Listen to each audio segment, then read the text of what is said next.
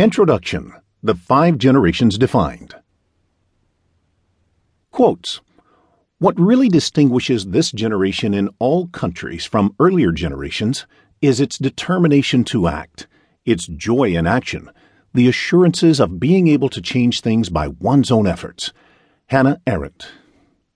The generations of men run on in the tide of time, but leave their destined lineaments permanent forever and ever. William Blake.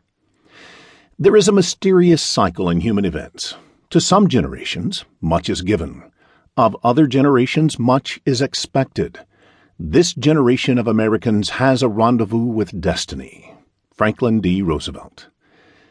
There is a great generational divide that exists in our culture which began around 2011.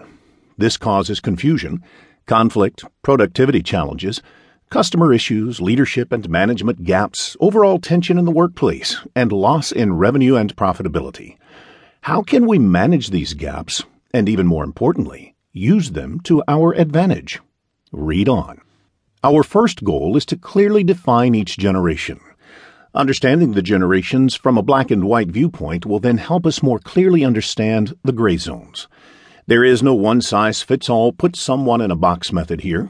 There are traditionalists, born prior to 1946, who are agile on a smartphone, and Gen Ys, 1977 to 1990, who prefer to use a paper planner to track their calendar. Never assume. As you hear this, identify your own preferences. Perhaps create a page of notes for each employee, supervisor, manager, etc., to identify their preferences. As you do this, you will gain clarity as to how the generations work or potentially are not working in your company. This simple exercise can become the awareness piece necessary for change. Here is a scenario to consider. The culture in your organization, when you consider your people, processes, and technology, aligns with boomers, 1946 to 1964. You hire a young Gen Y, 1977 to 1990, or Gen Z, born after 1990, with the expectation that they should fit right into how you do things, and then find them unhappy, non productive, rebellious, critical, etc. This move may have the best intentions to try and get some younger people into the organization, but it sadly ends in turmoil and turnover. Typically, we blame the new hire for the problems and scapegoat them for all of their issues. Let us ask you, what is your part in it? That question will get a myriad of responses ranging from a mystified look on one's face to frustrated finger pointing. As you hear this book, we hope that you will gain much more clarity in understanding the answer to this question. We also hope that this book becomes your handbook for understanding the people around you with a heightened level of awareness and acceptance. There is no one size fits all management and leadership method other than clearly understanding what motivates your people. That sounds simple.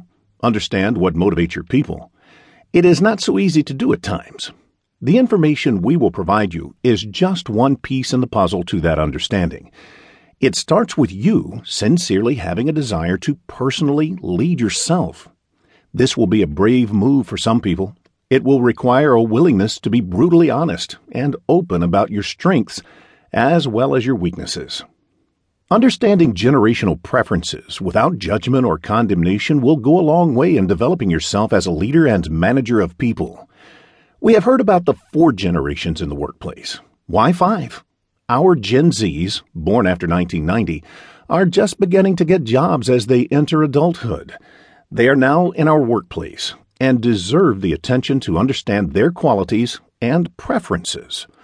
With the challenging market conditions, as well as the entrepreneurial opportunities, some Gen Zs are starting their own businesses and becoming leaders in organizations where they are the bosses. It is not uncommon to find Gen Xers, 1965 to 1976, and Gen Ys, 1977 to 1990, in the position of ownership, leadership, and management of those older than themselves. This presents a myriad of issues that trigger responses. We will examine the parental projection issue more in depth when we discuss leadership or management and conflict resolution. Briefly explained, we bring our stuff from past experiences forward into the working relationship and begin to behave and act in that role.